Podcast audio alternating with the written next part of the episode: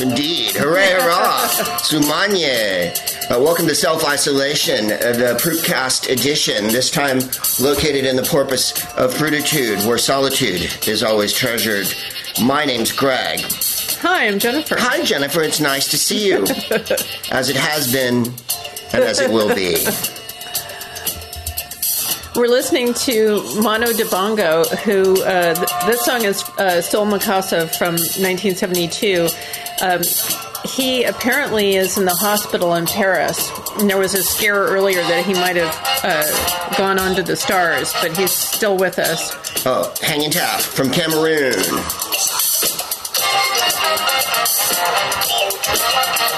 And Jennifer just hit me to something that I thought was so smashing.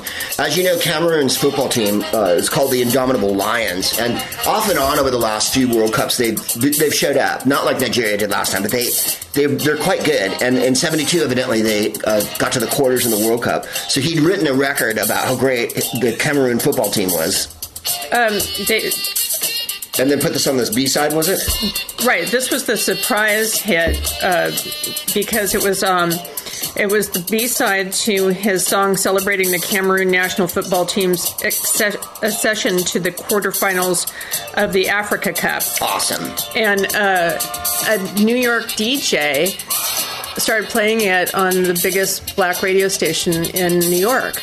Well, and I'll it became you, a hit. I'll tell you what, it got to San Carlos, and that was the widest place on earth. Home of the Plain Younger Festival. We were, I, I remember listening to it at my friend Ray Cox's house, and we were in the pool, me and Forrest and him, and it was Diamond Girl by Seals and Crofts. oh yeah, I remember what was on the playlist that year. Honky Cat by Elton John, um, and Soul Bloody Makossa. Oh, uh, Spinners too, and Soul Makossa. This is just so groovy, and he's he's speaking and singing in uh, Cameroon dialect. Uh, Douala, I don't know how to pronounce yeah. it. Um, and and the, the, thing about this record is that he laughs, he sings, he talks, and he, he, he it's a party. It, it, sometimes he just goes, what was it? There's what, kuma, kuma, kuma, kuma, kuma, kuma, kuma. It's so much fun. and if you can't dance to this, right? And it's, it's soul and jazz and funk. Uh-huh. Mm-hmm. Right, it's Afro jazz. And the echo. Just genius. I think he's lived in Paris for a long time, and he hosted a wonderful uh, half. Can one, you still get that? One half of, uh, well, I think it was a Netflix right thing that. Um, a history of uh, performances at the New Morning, which New is Morning. a jazz club in uh, an intimate spot in Paris. You may remember a New Morning story that we told several uh, seasons ago, where we went to New Morning to see the awesome um, uh, oh, cr- crikey. Terence Blanchard. Yeah, Terry, Terry Blanchard. uh, we went to see the awesome Terence Blanchard there. And uh, we'd been watching the Manu Dibango hosted series uh, of the history of it. And I went to the bar uh, to get uh, a bottle of wine for Jennifer. And the guy behind the bar in a club in Paris two years ago said to me, We're out of wine. And I said, This is Paris. You're not allowed to be out of wine. I go, You don't go to Jamaica and go, like, Oh, wait, lamb's bread? I don't think so. Not today.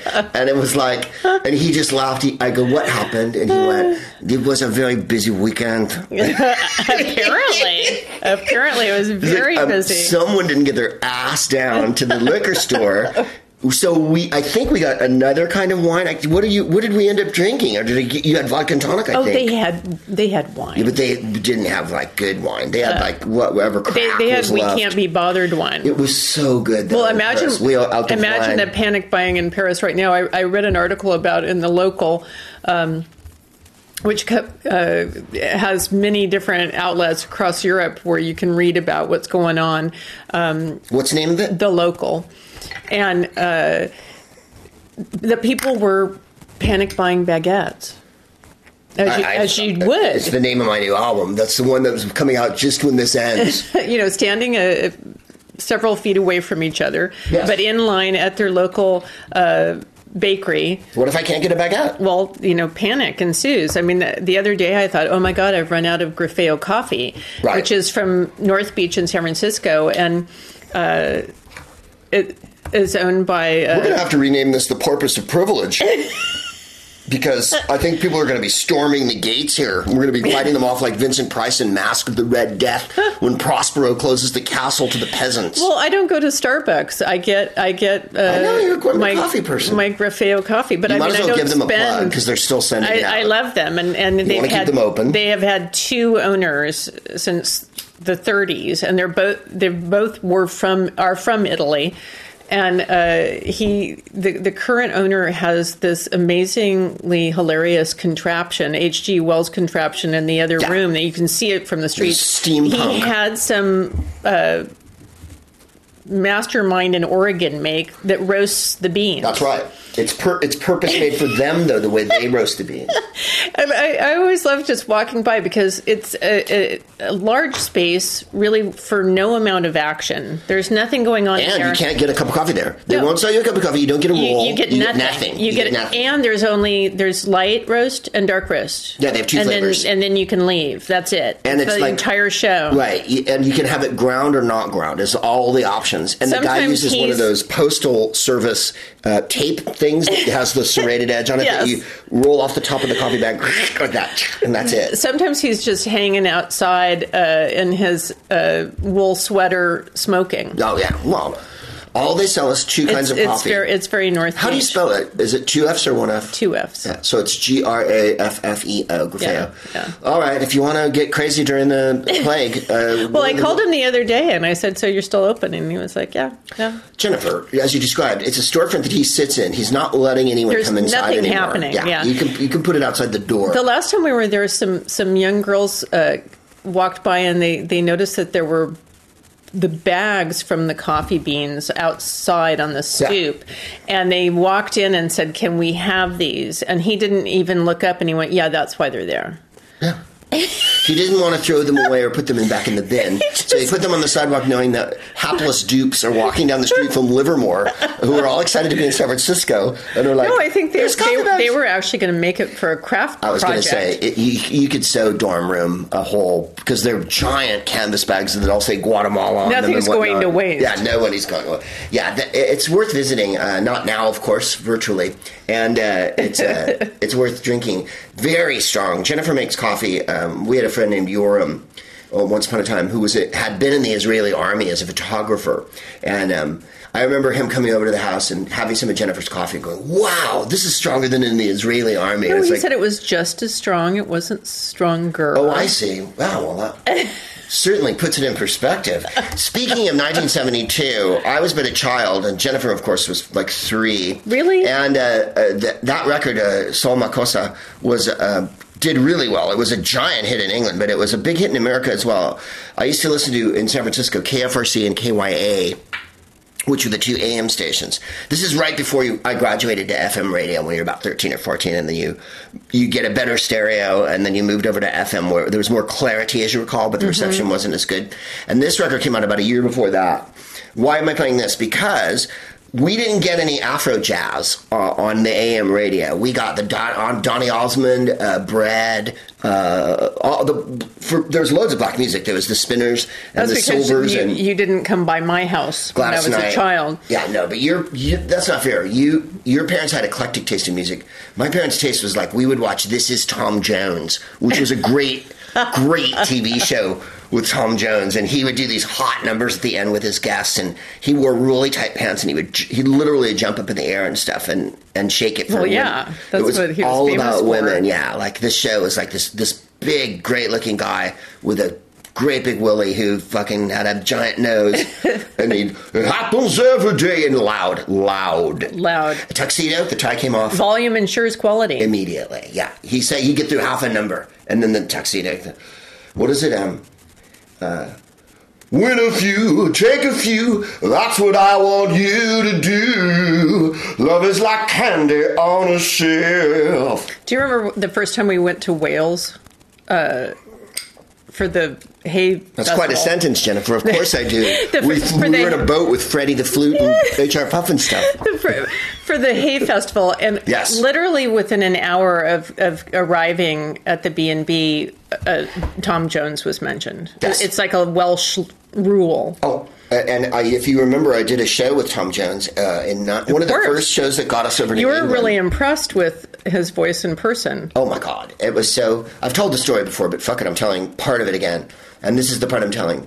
He showed up hungover to the gig, and we went to a pub on the break, and. uh by the way, he rehearsed. He was doing um, he did "It's Not Unusual," which is his biggest hit, right? And then with Sandra Bernhard, Sandra Bernhard, he sang um, "Show Me a Man and I'll Show You a Woman." Show me a man. That one was his duet, right? She's wonderful Yeah. in pose as the nurse. Sandra Bernhard is, uh, and this one she had to get lively because you don't phone it in with Tom Jones. Yeah, even then, this was 1993. Oh God! Remember when You he don't did phone. Glastonbury? Yeah, And yeah, he didn't he blew microphone. everyone away. He, he didn't need amplification. you know how many people are uh, gathered at that festival? Him, hundred thousand, and him and Shirley Bassey could be heard in the back. Uh, Shirley Bassey and him Speaking of Wales. no, yeah, uh, another Both Welsh both singer. of them. Right, her voice is so loud. Diamonds are forever. Okay, you're you're also loud. Um, what was the name of her dance album that we have? Oh golly, it's so good. good. All right, I'm looking that up while we keep Yeah. going here. So, getting back to the topic at hand, um, Tom Jones uh, had to introduce me, and he, he didn't have his specs on, and he couldn't say my name, and he was like, "Welcome, Schleg Schlooks," and it was so great. Uh, so we went to this bar, and this is why I love Tom Jones. He goes. Um, uh, to the and I mean this is a proper pub in the East End, like just a, a good old you know this is the nineties, right? pub, it wasn't even right. open late in those days. They closed at like eleven. They you know it was so um, and uh, he goes up to the barman, and this is what I love about England too. No one for the barman, What are you looking at? no one or- uh, ordered for him. It's called the Shirley Bassey Remix Album, Yeah, it, it's uh, and different DJs. Penny Doe- Dance-alicious. Here, let's just hear a little of it because it's we're talking a lot about it. I'll keep going with the Tom Jones story, but this is why it's so good. I don't care if they pull us off She the air. She had an amazingly difficult childhood. Hold that thought. No, I'm not going to go into it, but I mean, she's a force. She's indomitable. She's still performing. Um, her and Tom Jones. Tom Jones has a TV show. Oh yeah, It's it's when it gets loud that I love her most.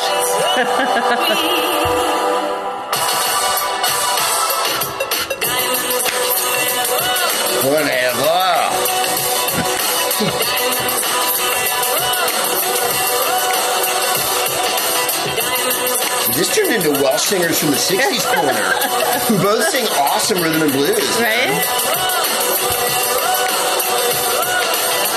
Also, she usually has some smashing ball gown or dress that's Oh, quite revealing. God, she never she has an awesome figure. Yeah, I was going to say, if you don't get to see, yeah, she really, really gives it up on stage. It's just fantastic. So we walk into this East End pub. He's hungover. And he came in and he said, Oh, I'm hungover.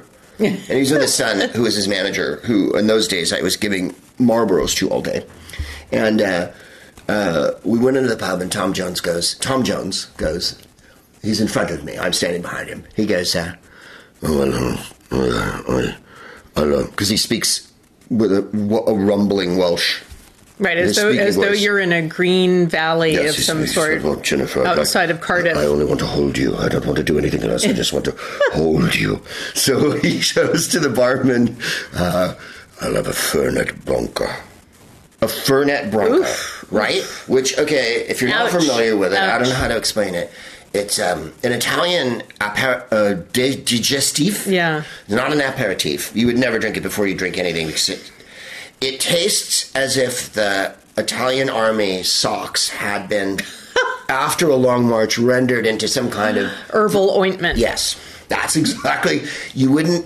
What if donkeys were trotting? You wouldn't put it on a dog if it was hurt. It's so. Speaking of which, are we supposed to have the cutes that Arnold Schwarzenegger is is uh, in his kitchen with Totally. a donkey I've forgiven and him a for- miniature pony? I've forgiven him for usurping Gray Davis and having a coup d'etat in California, which he did. I've forgiven him for running a, a media based election. That election, if you recall, what's his name from Different Strokes and a porn star ran for governor in that election. It was a uh, complete circus. Uh, and I try to forget that. We've yes. pulled out of it with eight years of Jerry Brown and several years of Gavin Newsom. We Yes. pulled out of what happened with Schwarzenegger. It was bad. Yes, I've forgiven him because of the donkey. If that's what you're at. And we saw Maria Shriver interview. She's a cute donkey named Lulu. Lulu. That is Lulu the donkey. Everybody get him the chopper. I have a donkey now, so forget that I was a Nazi. Right, forget that I had that extra had- family with the housekeeper. I had sex with another child and Maria Shriver has Um, left me. The Kennedys don't take my phone calls no more. I would think not. Maria Shriver interviewed Hillary Clinton, and we went to see and Chels. I call her Chels because I don't know her. Chelson Hills and uh, Maz was there interviewing her, and you know That was lovely. It was a lovely interview. I was impressed by her because I really thought she was so smart and canny, and also Yes. a lifetime in the Kennedy Uh, family. yeah. Like you, Yeah. that you don't. Nobody knows the trouble you've seen. Like she knew Rose, she knew Ethel, she knew Theodore, she knew Ed. I mean. Uh, she knew Bobby, like you know, wow, okay. It's a And lot. Her father was a beautiful person. Mm-hmm. Um, the Peace Corps yes. was a good deal of Well, that's what she was. She was sharing with uh, Hillary Clinton that they both had. Uh, they they couldn't go home and say. Well, Chelsea said Yeah. she couldn't go home and say to her parents, "Hey, I just don't feel like." Uh, doing anything Oh, being really? a social activist today Really, you don't feel like it? because your dad started the Peace Corps. and uh, didn't her mother start special olympics Yes. so wow so what did you do at school today Her dear father, who ran for a vice president on the ticket after uh, a really weird moment in the 70s when that awesome war hero, um, Mr. McGovern, the senator from South Dakota, ran for president against Nixon. He. I got he- to meet him once at the Capitol, and he was You so said he was nice. quite tall, right? Well, but I was quite small, so I But he was. a kid. He also had a beautiful voice, if you recall. yeah, he was. He was seemed like a really uh, kind person. He always got stuck with that "you're a big loser" tag, which I really didn't appreciate because one, 72 was the most crooked election of all time, next to the other one we brought home, him, him, and he was like they always do, and uh, you know, not to get political here because I rarely do. Um, the GOP always shits on war heroes when they're on the other team. Funny, isn't it? Like- and also, I mean, at that time, similar to now, um, the the slamming of of his uh, calm, considered approach by a lunatic. Right, who was drinking and ranting and raving at the pictures of the presidents in uh, uh, White House. Nixon, we're talking about. George McGovern was a very calm and very intelligent person. He did very poorly in the 72 election. That was the white backlash Watergate election. So they did everything they could to rig it. They did everything they could to propagandize the Democratic Party. They did everything they could to demonize a good man. And this is the issue that brings Sargent Shriver to the fore is that um, he had picked a, a, a was Thomas Eagleton a congressperson? I can't remember now. I- Let's just look that Yeah, up I- before I start talking out my ass. Fortunately, I remembered everything about Sargent Shriver correctly, which means I'm awesome. In any case, Tom, uh, Tom Eagleton was also a very intelligent cat, but he senator from Missouri. Hmm. He'd had mental illness problems, and when that was He- revealed, well, it, more than that, it's, he admitted to getting help. Yes, which is so him. foul. Yes. that that immediately he had to be forced out. well, don't you see how it? Uh, It as you had was said to me, really sad doesn't it seem like now that you, you're immediately demonizing someone who for actually having feelings Yeah. and seeking treatment. and he was very effective uh, No, senator. it was ghastly. so he- he actually dropped out, and they had to pick another vice president. So that was unprecedented, Mm-hmm. and they picked Sargent Shriver, who was. And I think this is where they went wrong. Not where they went wrong. I think the Democratic Party was beautiful that year. Picking a peacenik like George McGovern and picking an absolute champion of the poor like Sargent Shriver was trying to draw the most uh, uh, distinct differences between the Republican Party and the Democratic Party. Republican Party was selling black people are coming to your house to burn it down. That was what that election was about. And then that's when Right, abortions young people were evil. yeah, abortion started to get demonized then. Uh, we're uh, two elections. Oh, the second election after the um, total uh, uh, uh, Southern strategy election of 68, where they got all the white people to abdicate. White men stopped voting Democrat, basically, in 68. And then that carried on in 72. And that's when they laid the groundwork for all of this. Um, moving on from that, Maria Shriver was uh, fantastically agile, I thought, on the time.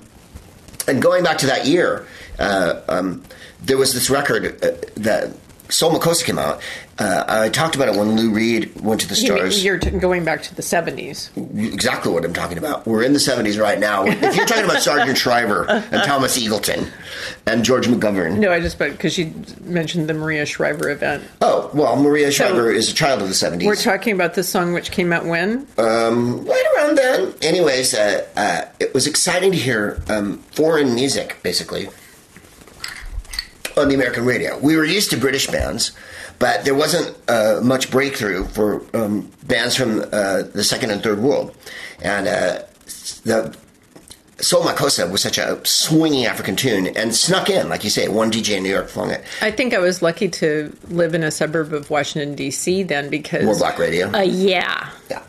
all the time. And and then I uh, hipped you to Petey Green. Oh, yes, Petey Green. fantastic. What- now, was he on public access? Yes. Will you explain a little bit? Uh, how do you explain Petey Green? I hope. Well, I have to pause. Let me just spin this for just a second. so this I is a record from wrong. the early 70s called Double Barrel by Dave and Ansel Collins. It's been used in movies. And it's a reggae tune. Whoa, it's the, we're at the end there. Here we go. I'm back with You have to hear the beginning. and the magnificent. I'm back with the Shakaba Soul Bones, most thundering, storming, sound of soul. I am W-O-O-O. Um, the echo. right?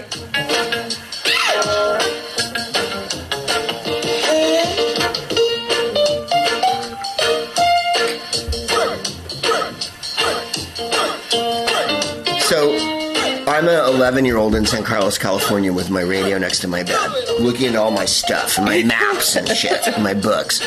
And this comes on the radio, and you're like, this one in Soul Makossa, it, you, it makes you feel differently about Don't you remember the first time you heard Gil Scott Heron on the radio? Oh my I god! do. But Gil Scott Heron was on the radio in those days. He was, and I just remember being uh, alone in my bedroom, and just and that came on, and I, I just uh, about Reagan. Oh, the Reagan Right. one. I was going to play. Is this one too out there for? This was one I remember hearing on the radio in the Bay Area in the seventies. You're not going to believe the topic. He was such a great soul artist. This song's called Angel Dust, He's one of my all-time favorites. and a DC centric kind of guy, even though he's from He, he taught. Tennessee, is it? He Lived taught there for a while. Yeah. There, he- there's even a, a YouTube of him uh, giving you a tour of DC museums. I don't know if you cats know what His a- voice what Angel Dust is, but and the albums he did with Brian Jackson. Those are fabulous. it was a terrible drug that you smoked in weed or in a cigarette. It was like trank. It was a big issue in the Bay Area. Tell me about it. Yeah, This isn't going to be like fun for the crowd, but I smoked Angel Dust a bunch of times. You just I did when you were a accidentally teenager. did. Yeah. I didn't. It's pretty freaky. And then I had to my uh, one of my college roommates. Uh, I had to walk her up the nine floors to our room because she wouldn't take the elevator. Oh No, no, because you're paranoid. It becomes full blown. I didn't have. Uh, I don't want to say I have a high tolerance for things, but I didn't have too much of a reaction. But she, unfortunately, I don't think that's going to come as a surprise to a lot of the poop kittens. I think they're going to be there. Oh, Jennifer has high tolerance. Um, I'm I'm not proud about the angel dust, but it was you know we just did. It was we it was in the big, it was so yeah, uh, uh, uh, uh, and methamphetamine and uh, angel dust and cocaine and hashish and um, Mm-hmm. hash oil and stuff like that were real Bay Area favorites. You know, I mean, so is heroin, but I was never tempted. Jesus hasn't. I mean, San Francisco's always been so So druggy. Uh, let's, yeah, let's listen to this for just one second because I don't know if anyone's heard it. Falling to earth, the baby her song. He was so trusting. God only knew why. They were dusting.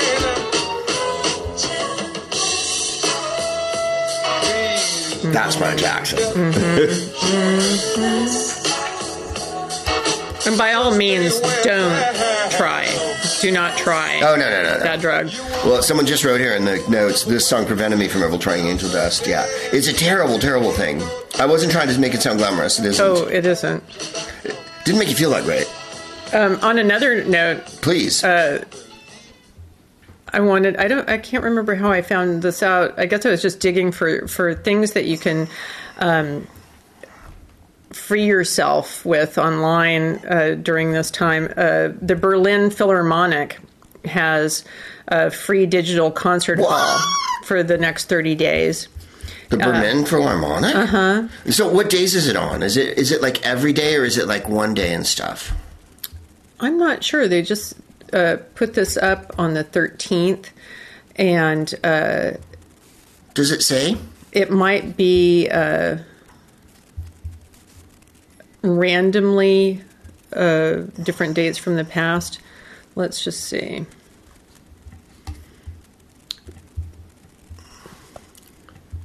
And and the site's also in uh, English. Here we go.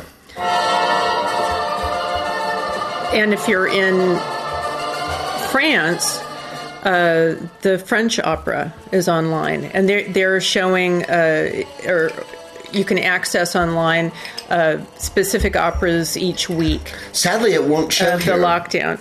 But isn't that beautiful? Yes. And then I found that amazing site. Do you have the the link to that? Uh, yes, I do. In fact, here let's just play this one though, because everyone. Well, here's one that's for crisis.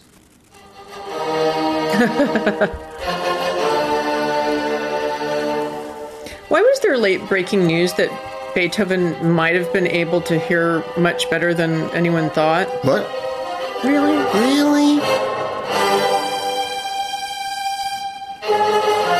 By the way, if you're thinking about um, heroism and stuff, the Allies used this song as a v, v for victory, I believe. Uh, dot dot dot dash is V. The the Berlin Philharmonic, it's 600 concerts uh, from their archive, and it's free. You just have to log on. What's the website? Do you know? Berliner Philharmoniker. Okay. Uh, here's the one that you. This is the one you sent me that's so good. Um, it's called mcn.edu, a guide to virtual museum resources. MCM. Um, their home is uh, they're a. Uh, they put museums online. Is basically what the whole Yeah, it's an is. aggregate of all these different links. And um, at first, I was looking at uh, various museums in Paris, and, Right. and what and one of them had a link to this, and then the National Library of Scotland. Yes, who we who we tweet with sometimes about puffins. They they posted I believe there was it, a "You ain't seen nothing till you're down on a and puffin." which reminds me Yeah. that uh, I think I, I've got it here. There's there's um uh the national where is it? There's a lot on this one. Um, Art uh, TV, Art UK, Archaeological Analytics, Europeana. 50 million European Oh no, it's, it's just endless. It's Oh, my goodness. really NASA? won- wonderful. Um, the one I was thinking of was the Yes. oh, look at this one. This one's called Open Glam. Images in the archive of the city of Baden, Switzerland. Historical photos of the Swiss Wandervogel youth group. Oh my goodness. that's great. really wild. Um, it, it, it's a wonderland of, and you can really go down the deep, uh, deep, deep cave of awesomeness. Smithsonian Open Access. Wow. Frequently asked questions. I don't have any questions. Let's just go right in. Oh, look, there's the Buddha draped in robes portraying the realms of existence. Let's click on that. There's also medieval manuscripts online. Um, the the library in New York. I want people to still listen, Jennifer. What? Really? I- Yes. every once in a while, as, as a as a tonic, I go to medieval Twitter. All right. How about that? Tell me some of your medieval Twitters. Well, there there are some fabulous uh, non-traditional uh, medievalists online.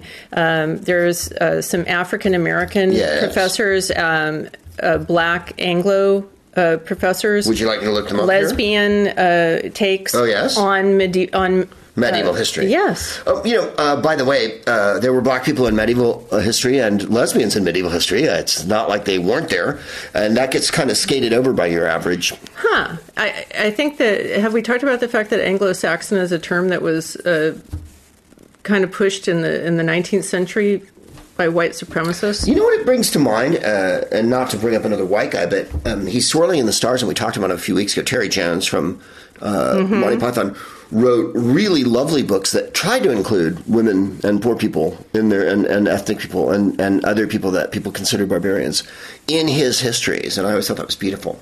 The Monterey Bay Aquarium is on Twitter at Monterey uh, AQ, and then fantastically, what is Oh, this? Oh, it's great because you can watch the um, the jellyfish to music. Yes. And then there's the otter cam. Oh, there's a zillion Yeah. different animals.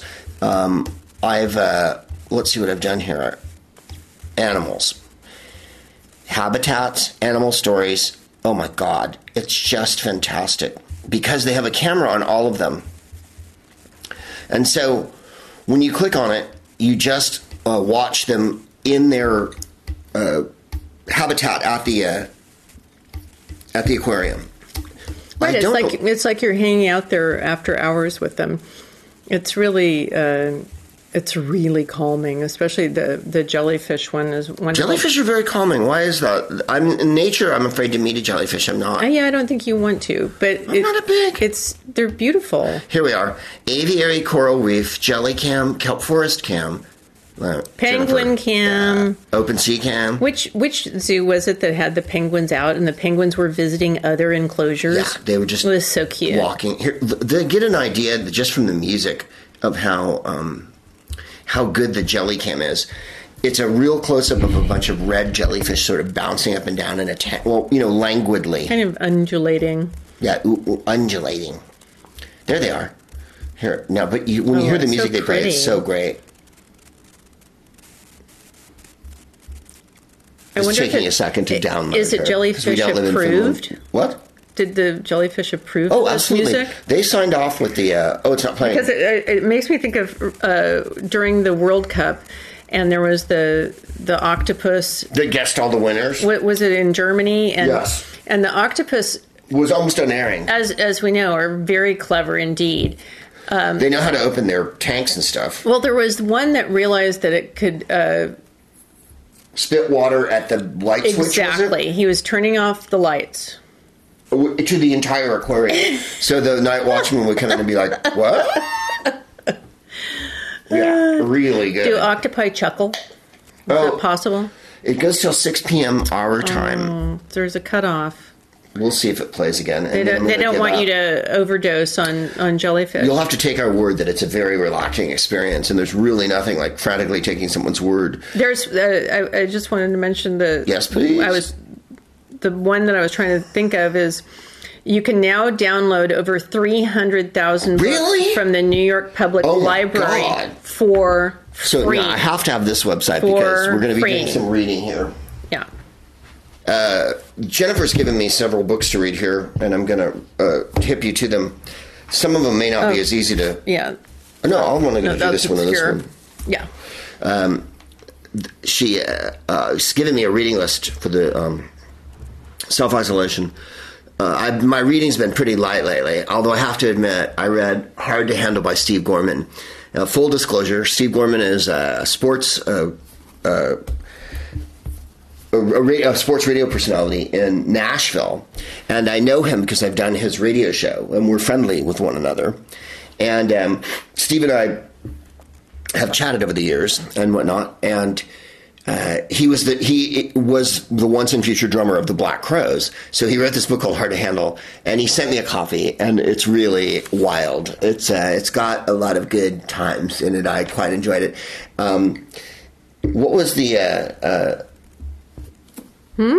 well, the connection is so clear between uh, Steve Gorman. My reading list of late has been sort of paltry. Jennifer had a book by Italo Calvino called The Baron in the Trees. And the premise is um, such a at a, a terrible lunch one day, a young nobleman in Italy hates what his sister has made, which is desiccated snail heads on the, the tops of toothpicks. And he, as a revolt, runs into a tree and never comes down for the rest of his life. And it because it has that picaresque I think we can all relate to an aspect of that right now. I hate you and I'm never coming down from this tree. And, uh, right? And it's just hilarious. And that one's called The Baron in the Trees. Italo Calvino, of course, wrote way more serious tomes and way different books. I think this might be his most popular one in It some is. ways. It is. In any case, that was in Jennifer's stack, and I read that. Uh, we're just trying to give out some reading tips here. The Seven Who Fled by Frederic Prokosch, and that's P R O K O S C H, Prokosch. Um, first published in 1937, The Seven Who Fled achieved brilliant success in America and Europe. It's one of those books like we were talking about John Dos Passos and Erich Maria Remarque last night. Like, I don't know if people read All Quiet on the Western Front anymore, but I had to read it in high school. I don't know if people read. Uh, what was something you had to read in high school that people don't? John Hawkes or Right, John Hawkes. So this Salinger. Sal. Well, do people read Salinger still? I think they do. They read. You know who they read is um, uh, uh, To Kill a Mockingbird. They read. Um, Yeah. But a lot of people seem to have stopped at 13. Yes. Which makes me. It's depressing. Yeah. What's her name? I've just forgotten the author of To Kill a Mockingbird. Harper. Harper Lee. Yeah. Um, and and people get to the um, uh, uh, Great Gatsby level, and then they don't really push. An author that you could read now is Dawn Powell, who was uh, undersung and now back in print. Uh, Give me a couple titles. She's just uh, She was Gore Vidal's favorite author, was it? And Gore Vidal, uh, if you don't know who he was, was a wit and a wag and a, a commentator. He was an author as well, and he had some insight into politics, as he was, um, as he once described, a Mandarin, uh, which is a very archaic and awesomely privileged racist way of saying that you were born into a political family with some position. one of my favorites by her is The Wicked Pavilion. Not the Golden Bough, is it? Uh, Spur, The Golden Spur. isn't it? Uh, the Wicked Pavilion. Uh, there are these lovely uh, paperbacks now. Um, and yes, there's a quote from Gore Vidal on the back. For decades, Dawn Powell was always just on the verge of ceasing to be a cult and becoming a major religion. Quite right. Um, uh, again, that's on my reading list too. Um, let me just finish this description of the seven who fled because Jennifer said it's like um, Shangri La, uh, Lost Horizon, whatnot. It's a group of Europeans thrown together and they have to fight their way across the Asiatic deserts, but each of them represents a different point of view of um, let's see here. The story of seven Europeans, six men and one woman, who are forced to flee the Asian town where they have settled. Their travels through the deserts of Tibet, Mongolia, and Chi- China take them to the edge of civilization and force them to recognize a spiritual emptiness that gradually yields to a new pressures of instinct and survival. It sounds fantastic, and I was reading the first page last night, and I he wrote the intro too, by the way, which I really love. That he wrote his own intro. It's usually they say Right, got- intro by academic or insert, you know, Harold Bloom. There's a famous edition of Blood Meridian where Harold Bloom, the noted Really? academic and sometimes creepy dude, uh, yeah, wrote a real big dissertation about it. Um, and here's the beginning. I'll just read you the first couple sentences of Seven Who Fled just to kind of get you moist. One, yeah, prologue, colon, the flight from Kashgar. Very late, one windless September night, 22 men and a beautiful woman were crossing a dried riverbed on the caravan road that led from Kashgar eastward toward Aksu.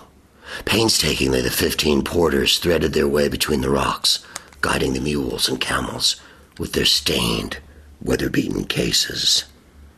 The river basin was almost a mile wide. It was as dry as bone. Cloudlets of dust sprang into being behind each fresh footprint, yet there was something deceivingly soft and liquid about the landscape. The shore on both sides was covered with small black pebbles, chips of basalt and obsidian. These caught the starlight and cast forth countless different colors dark green, dark purple, copper, pearl gray. Fantastic. How romantic is that for an opening page? The starlight was caught on the stones. um, and then Evelyn Waugh, Oh, one of my all-time favorites. she's just a genius. And uh, really, ah, really, really, really. Yeah, I did. He his work is is so so hilarious. He skewers uh, class differences in England and and uh, the mores, and then he becomes Catholic in his real at life. one point in his life, and things didn't seem it wasn't as funny after that. But you have to explain a little bit about what becoming a Catholic when you're an English person means as opposed to in Ultimate America. snobbery, Because you're going back to the pre Henry VIII religion that the state um, barred. exactly. Because the C of E became the, the religion of all of England, the You're- Church of England. Right, you're kind of claiming that your family goes back so far that To the 16th century. yeah. Here's a, a line. We'll, we're going to start with a handful of dust here. Chapter 1 Ducote de Chez Beaver is the setting. It says Ducote de Chez Beaver. Du côté du chez Beaver. Thank you. Was anyone hurt? No, I'm thankful to say, said Mrs. Beaver, except two housemaids who lost their heads and jumped through a glass roof into the paved court. He, in the, Two housemates who lost their head. in the in the beginning he he uh, makes fun of the rich people in the countryside they invite the the you know the social uh, the fun characters out the the people of lesser means and Oh, they, to be their clowns. and they give them the crap bedrooms Right. with Oh, yeah. with terrible beds Let them know that you- you're not. well, the class system is so great. That was from, by the way, um, Handful of Dust.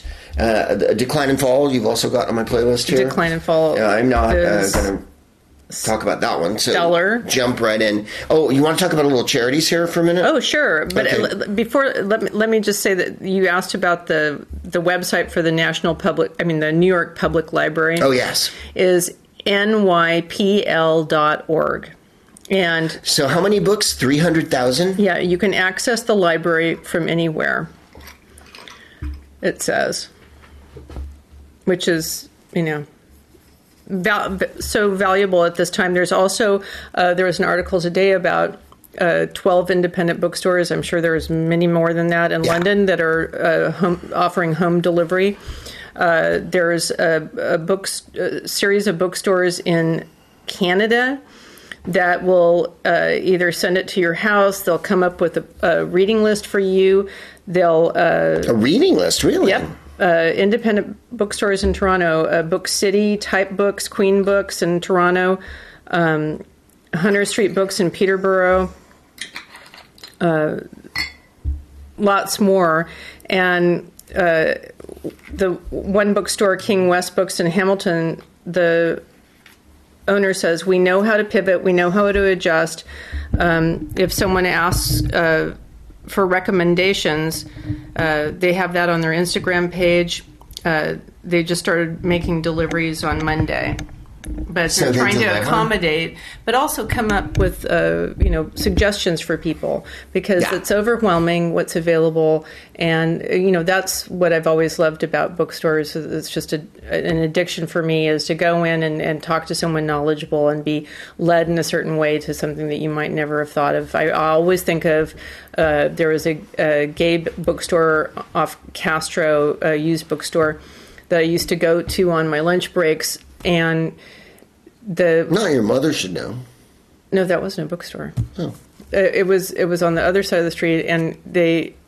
What was the Walt Whitman one? I remember the guy. The guy led me to Jane Bowles. I was looking for Paul Bowles, and he was like, Really? "Well, how the about wife. Jane Yeah. Bowles?" Yeah. And it led me down this whole other path are that I've two never novels, is it? Two. Play. Uh, yeah, Two Serious Ladies is the classic, Right. but there's also a, an amazing biography of her uh, by Millicent Dixon, I believe, is the author, Mm-hmm. and that's what I, I settled on. And in those days, I mean, you could go in. Not only could you get that wealth of knowledge, you could also get a book for what a couple dollars.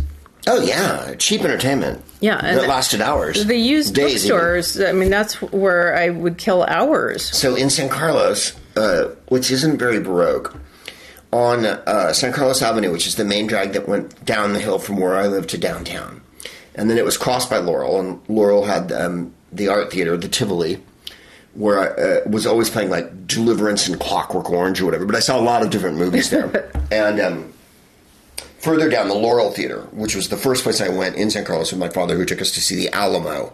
Don't ask. And um, on San Carlos Avenue, an old man uh, had a bookstore that was wood paneled and Tudor in theme, uh, the outside, and it was called Canterbury Books, like as in Canterbury Tales and whatnot. And inside, he had a mynah bird, a gigantic mynah bird, in a gigantic cage. And the mynah bird would talk and whatnot. And he had a mustache and horn rim glasses. And to me, he was the most romantic figure in the town of San Carlos. And I don't remember his name for the life of me, and I've never looked it up.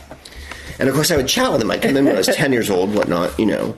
I'm, uh, and and he was a really nice person who loved books. Obviously, that uh, I, it hasn't been there for a hundred years. In any case, um, it had every requisite element that you needed for a bookstore, which was a proprietor who seemed uh, wizened and uh, uh, and steeped in literature. Right, the knowledge. Uh, um, a bird that was Perfect. uh, sort of unexpected and a bit disconcerting. And the motif was faux England on the peninsula in the 70s, 60s. And so I was in love this place. And they also had, and I bought my mother one, and I, to my everlasting, I don't know if I'm ashamed or delighted, they had Shakespeare greeting cards Wow. and they were from some wild independent press, right? And they were line drawings, right? They weren't, you know, florid. They weren't like Maxwell Parrish or whatever. It wasn't a nymph laying on a, or what's his name, Alma Tadema, where it's bountiful women on a balcony with lots of flowers. And um, it was uh, spare. And the quote was on this birthday card, and I'm not kidding. How elder art thou than thou lookst? and I believe I gave it to my mother, and even my dad, in all of his mania, was like, "Oh, that one was a little rough." yeah, woof. and I was twelve or thirteen, and I thought, it, it- Right, you you, don't look that old, Mom. I love you." And you know, like the sentiment was there, but it was a bit on the nose. I thought, but that's where I bought that card, and he Ray Bradbury books, and um, you know those kind of books you buy when you're a little kid, uh, Yeah. uh, Fahrenheit whatnot. 451. Yeah, yeah. Um, I I have that copy from Oh. the used bookstore right here in my hand. It was in the living room.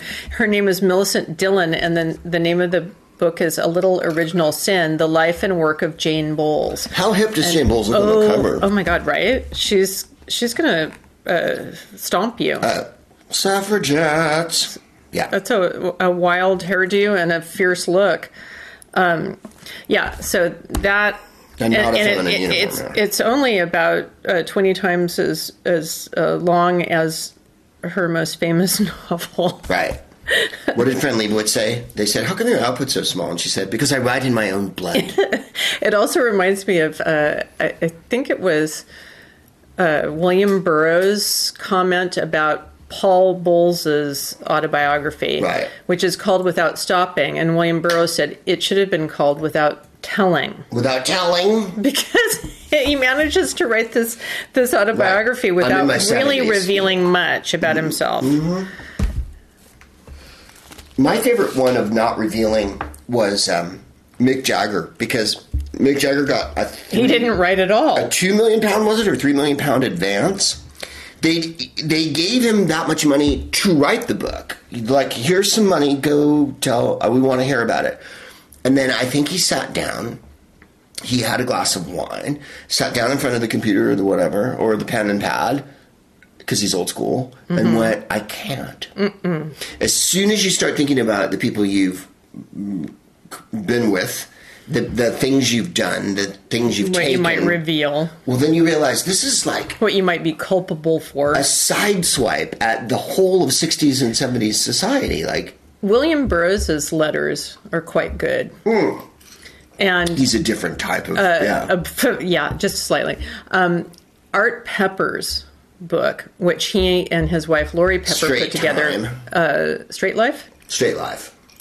is wonderful Straight and, a and compul- compulsively re- uh, revealing about his whole situation, his addiction, his Perversion, his everything. well, his uh, the amazing thing about it is that in the brief times when when he was young, a young adult, when he was out of prison, he managed to record all the music.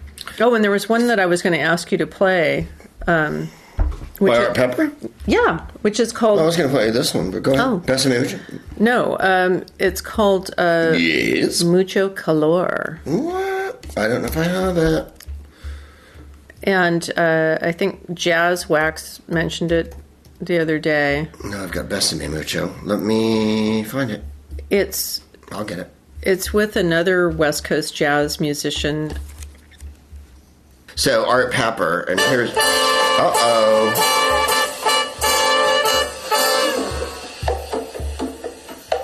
Right? yeah. Right? Mucho calor, by the way, means a lot of calor.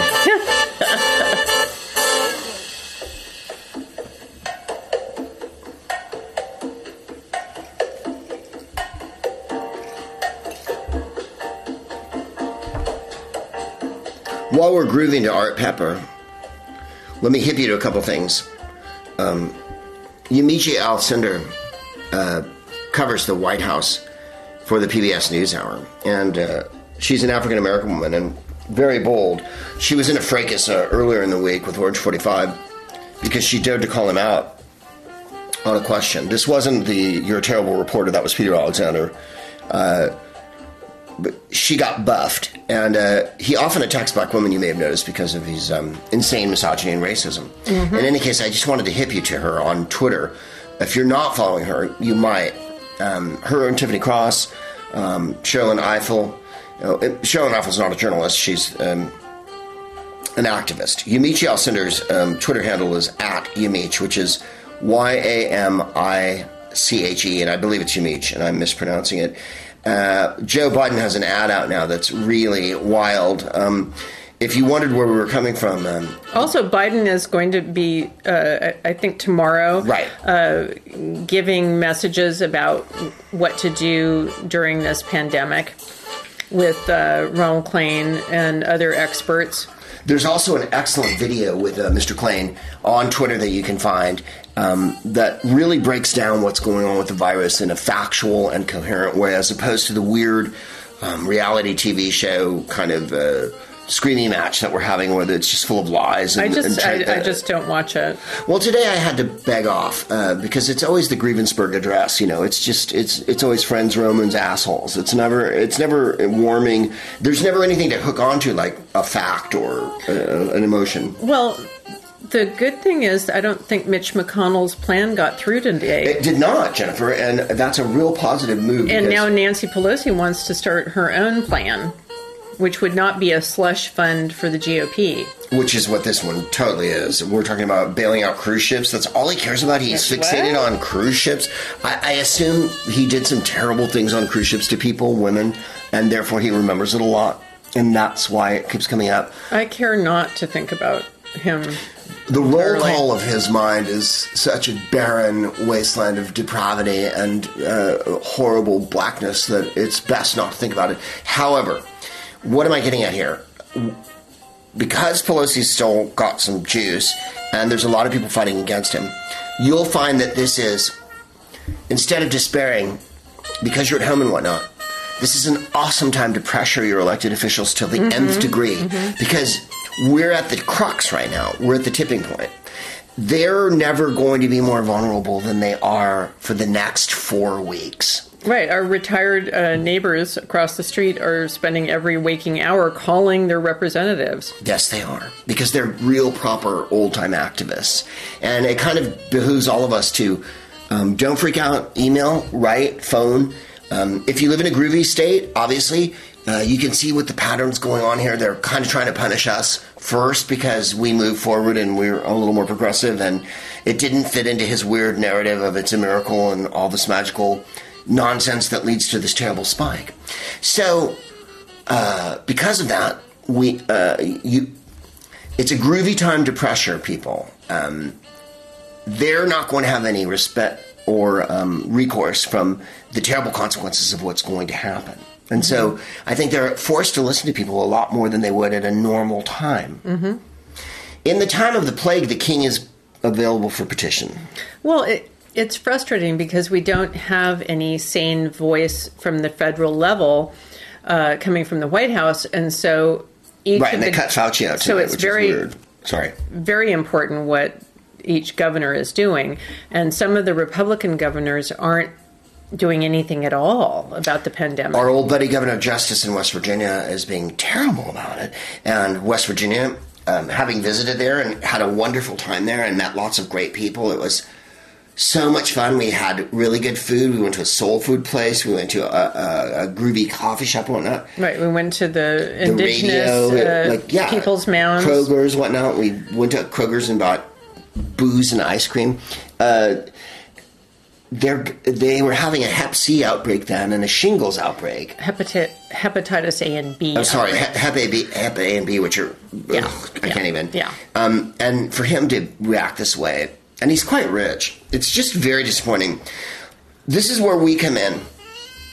Um, one of the ways uh, in Los Angeles, and if you don't mind me uh, being LA centric on this one, uh, the virtual food drive at the Los Angeles Regional Food Bank. It's at fundraiselafoodbank.org. In California, uh, there's a blood shortage. RedCrossBlood.org. You can go in. They wear masks. It's all good. Um, nationwide, there's loads of food banks. And I'm fixing to hip you to the jive when I. There Well, it is. also in California, there's there's a, a site for just uh, you can put your zip code in. It's California Association of Food Banks. Sweet.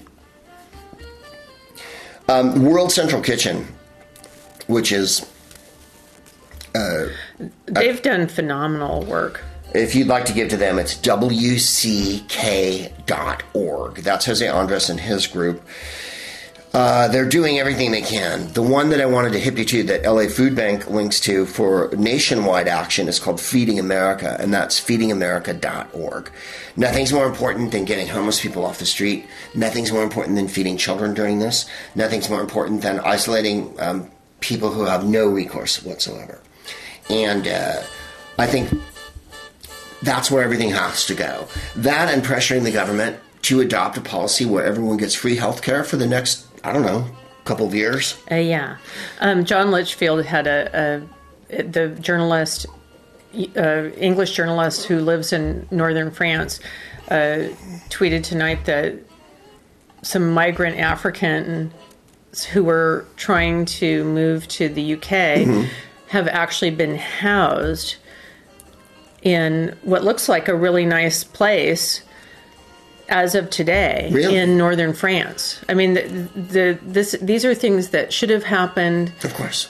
but thank God they're happening now. It's laying bare the gigantic lies of society that we can't afford to do these things, that we shouldn't do these things, that rich people deserve the kind of money they have, all those weird things that we've just been going along with. And it takes a gigantic uh, event like this that's so dire and so immediate um, for us to really examine why we aren't housing everyone and why we aren't feeding everyone Exactly. and why we aren't giving medicine to everyone. yeah. And I think that uh, it's important to never ever let the pressure up on your local officials and your senators and whatnot uh, to bring that home. This can, I think, be the moment of gigantic systemic change. well, the insanity. It's going to be real difficult. Oh yeah, the the insanity of allowing um, people to buy up whole centers of cities and towns for second homes, or you know, so that there's this vacant, like New Manhattan has become, or or central London, Right. so that there's no markets. Uh, we were reading yesterday that corner markets are the ones that are fully stocked. this. They might have milk, they might have toilet paper, whatnot. Uh, there's UNICEF, Save the Children, first book. Um, of course, the Charity Navigator is a, a groovy way to start because Charity Navigator, when you uh, type in the charities that you're looking for in your neighborhood, in your area, it will have a, an assessment of them and whatnot, which I think is a really groovy thing. And I'm super proud of the Senate uh, tonight for rejecting McConnell's. Well, maybe it had something to do bailout. with Rand Paul testing positive today after he went to the gym and swam in the Senate pool. Their heedlessness. and his father, six days ago, said it was a hoax His father, who's a physician, and who ran for president. Oh, I quite remember. You and I were driving back from Las Vegas after having done a gig when Rand Paul ran for president in a gigantic field of Republicans. And if you remember, Rand Paul was the only anti Iraq war Republican, which was really weird because he'd get up on stage and say the war's illegal and they'd all just stare at him because it was Bush's war. This is 2008.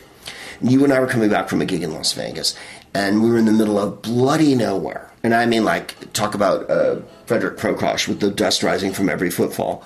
Um, it was the high desert in between California and Nevada, which is um, impressive. If you, ladies and gentlemen, if you've ever driven from Los Angeles to Las Vegas, you stop a couple of times. There's a place called Baker, which has the world's largest thermometer, which is Ryan and I discussed and you discussed. It's the world's largest disappointment. It's not really the world's largest thermometer because it's not a gigantic tube of mercury heading toward the heavens like Galileo would have built or something, or you know, uh, Tycho Brahe or whatever.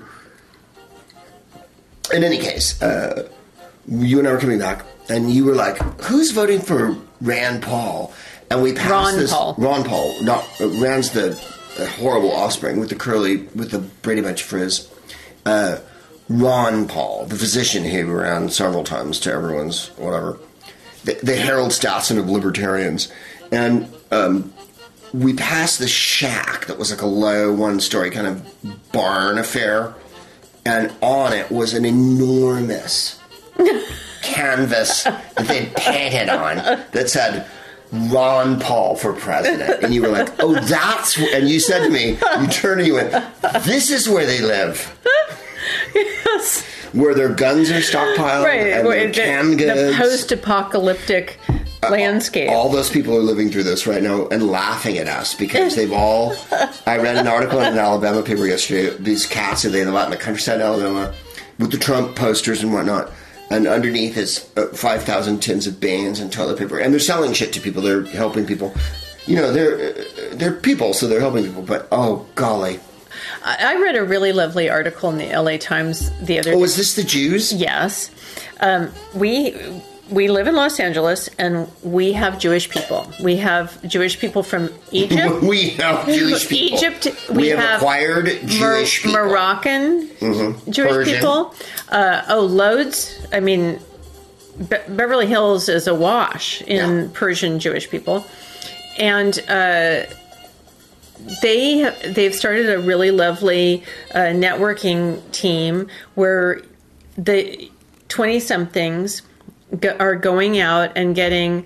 Uh, one of the women mentioned was a Holocaust survivor Oh, golly. in Beverly Hills, and she needed shopping help for Passover, and which is going to be a solitary affair this year. Yes, coming up in April, and uh, they're these young people were just so eager to help. It was really lovely, and they just they don't know the people that they're shopping for, Right. And and they drop them off at their apartment or wherever. They put it outside one time. Yes, and and uh, the one guy that they were uh, following, he wouldn't even take a tip. Oh. He just dropped it off and and you know they're so reaching out to everybody to make sure that everybody gets food and uh, you know it's just it's just a nice heartwarming there's also a, a great story in the washington post about uh, young people who write for their college papers being on the forefront of covering the virus. Well, uh, one piece of advice I think that is um, that I've read and that I think is, is something that people should take on board, um, especially for our young listeners, is that this is a really terrific time to start a journal, and by that I mean whether it's online or uh, you know on your phone or on a in a little book, which is the way I would do it with a pen. record your thoughts and the daily occurrences of this because this is a singular experience.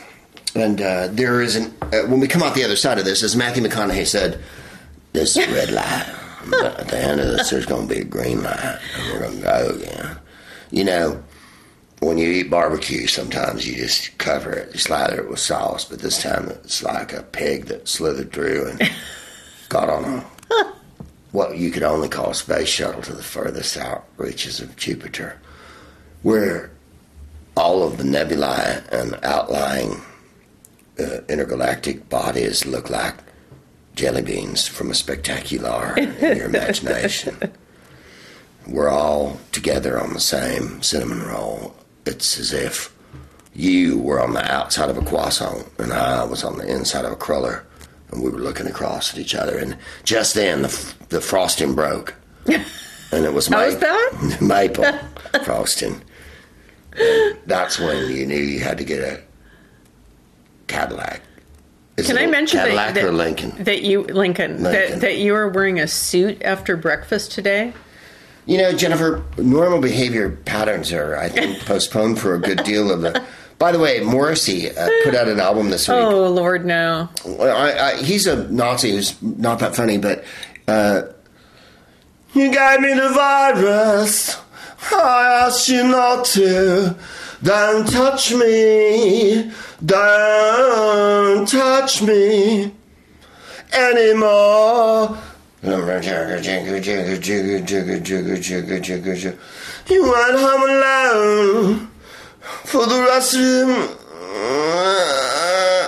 When we saw Morrissey years ago, he pulled his shirt up at one point, and everyone was like, We saw him once furtively uh, shopping at uh, the grocery store on Bristol? Fairfax and Sunset. Yeah, and He had just learned to drive, as I recall, because we'd read about it in and some mag. we, we we saw him watching Russell Brand in Not West Lip Sync It? Hollywood.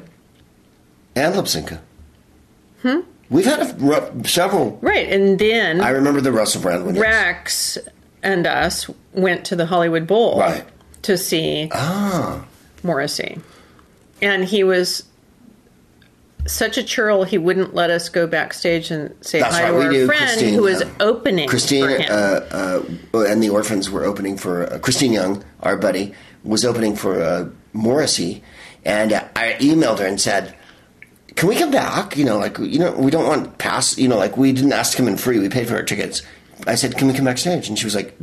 There is no backstage, and I was like, "I've been in show business since I was." and you've played at the Hollywood Bowl. There I is have played at the Hollywood a Bowl. Thank you very for asking that. very big backstage. Uh, In fact, there's like commodious with a giant. com- Uh, you've been to the every the, the yeah. backstage is so big that you can not ever encounter the orchestra. Yeah, he, it's William Shatner's birthday today. Um, I'd like you to think as a whoa. I'd like you to think about as a person what William Shatner has done for you, and how.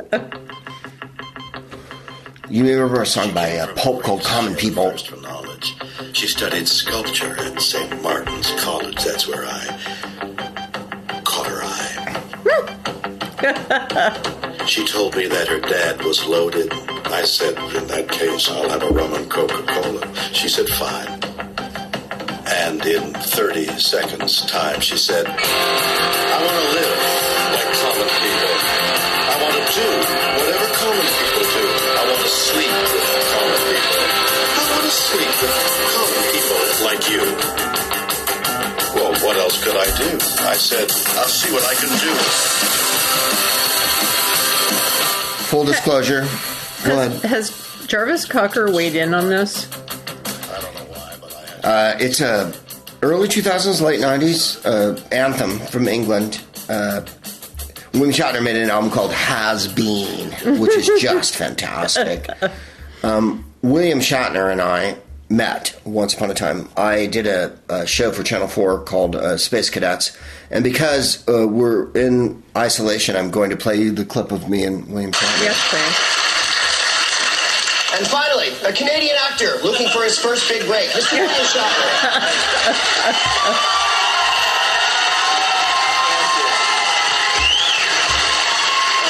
This is, uh, one of the biggest moments of my life. Uh, big break. A show filmed on Channel 4 in Scotland. I, uh, I really hope that this will do something that uh, has never been done before. It's, it's, I'm working with Captain Kirk.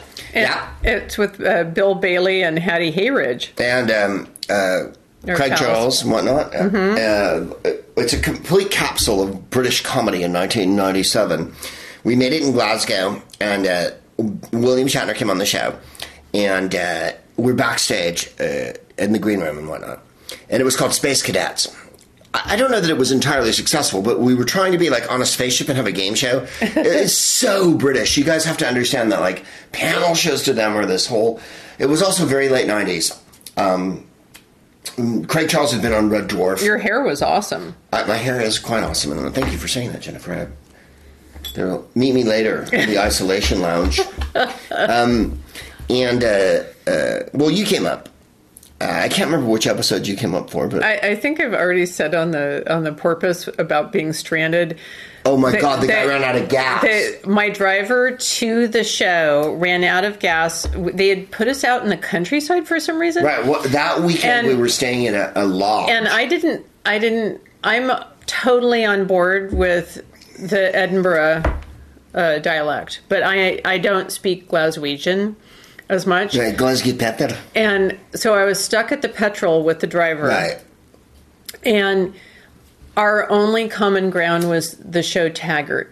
Which is a detective show that ran for how many years? 14. And- and- ran after he was dead. The lead died in Taggart. Mark McManus, But he was the lead for 10 years and then it ran. the show another- was called Taggart, Yeah. which was his character. And they didn't stop calling it Taggart. and every passed away.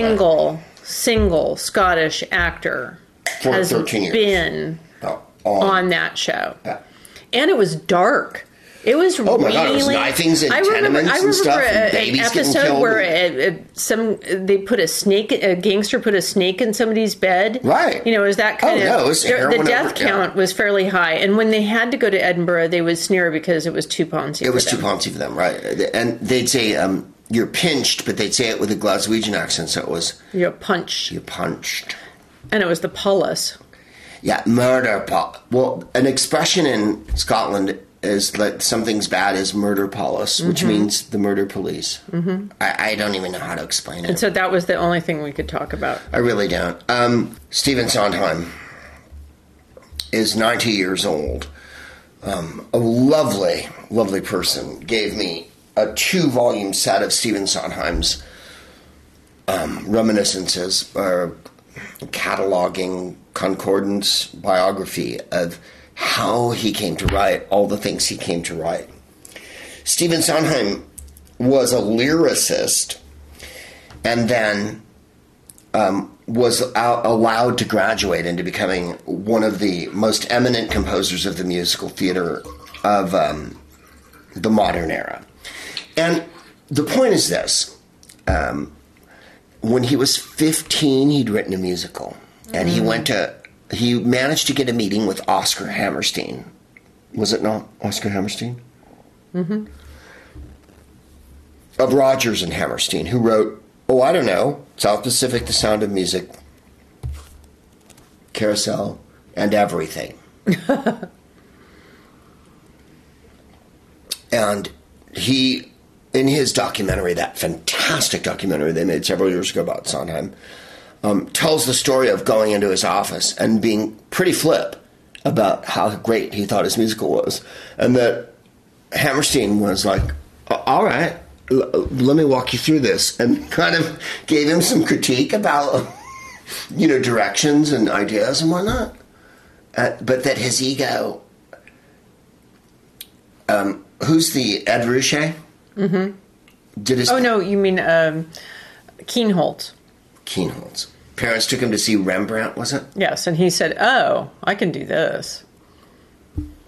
Is there a funnier line in comedy? No, no. And Sondheim presented his 15 year old musical to Hammerstein and went like, I, I, I think it's good. But that, that reminds me of Mart because I, I, I always think about Mart going up to Elia Kazan Right. and saying like, "You need me." And what, what you're 17? what you're missing Right, is, me. My perspective, yeah. yeah, I think you need me. And he was 17. And that Elia Kazan was so so smart that he went, "Yeah, you know I what? kind of I do do." you. Yeah, I do need you. Join me. yeah. Join me. I need you. I do need you.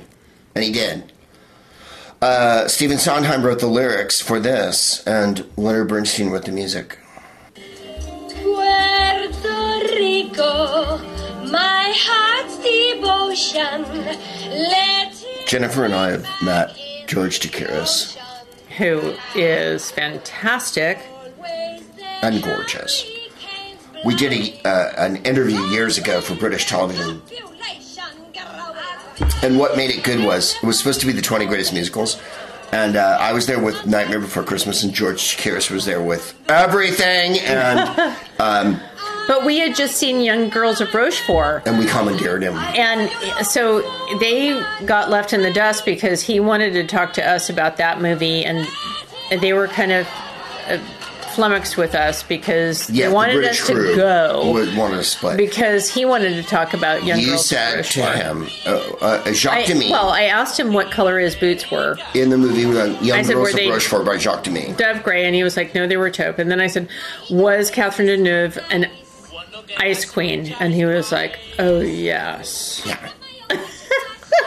we had a, a grand old time with him, and he's a, a major interpreter of Stephen Sondheim. Let's check it for a second. Cadillac zoom in America, industry boom in America. Well, in a room in America. Lots of new housing with more space. Lots of doors slamming in our face. Better get rid of your accent. Life can be bright in America. If you can fight in America. Life is alright in America. If you're all white in America. What If you're a a, timely white line. in America, yeah. Um, the Tonys last year was James Corden and um, the Billy Porter. And Mart Crowley won for the best revival. This not, is not to sandwich that in there, but For right, uh, uh, quite right. Mark did win Best Revival and got to give the speech. Uh, this is from the Tony Awards, and um, uh, Jule Styne wrote the music, but Stephen Sondheim wrote the lyrics. Light the light. Oh wait, which one? Wait, I don't know which one you're doing. Number one or two? By Gyp from Gypsy, which is number one. Okay. I hope it's in the right key. I had a dream,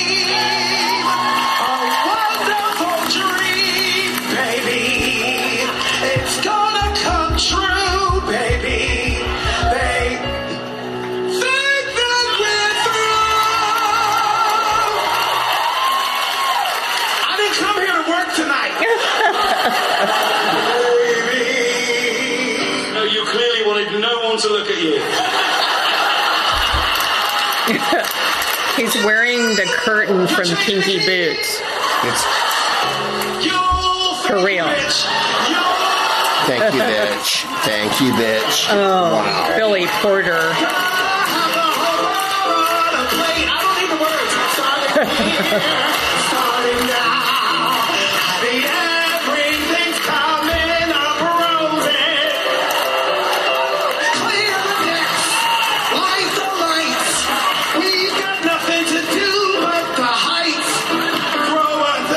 as good as Broadway can get. We've already mentioned Pose. The cast of Pose. Billy Porter, MJ Rodriguez, and Moore, they're all just, Unbelievable. yeah. I have to hear this part, and it makes me sad, but I'm going to do it anyway. All right. It's great.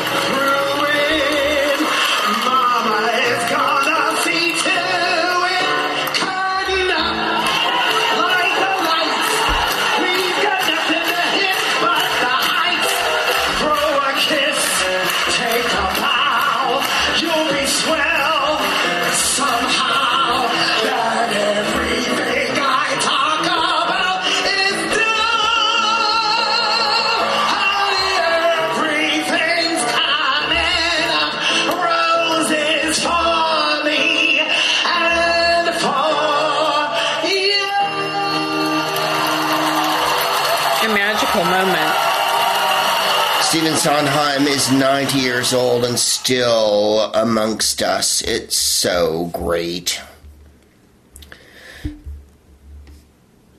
What do you got? Well, uh, Roy Haynes. Here we go. Roy Right. Haynes. Uh, we were Roy Haynes is 95. Yes, he is. And we were supposed to see him two nights ago in New York as of this recording. Here's Roy Haynes with uh, the Thelonious Monk Quartet with Johnny Griffin. Thelonious in Action, Yeah, it's a great album title. right? Roy Haynes is on the uh, drums. This is pretty swinging. yeah. Wash your hands, y'all, and please observe. Be careful. Be careful. Stay inside if you can.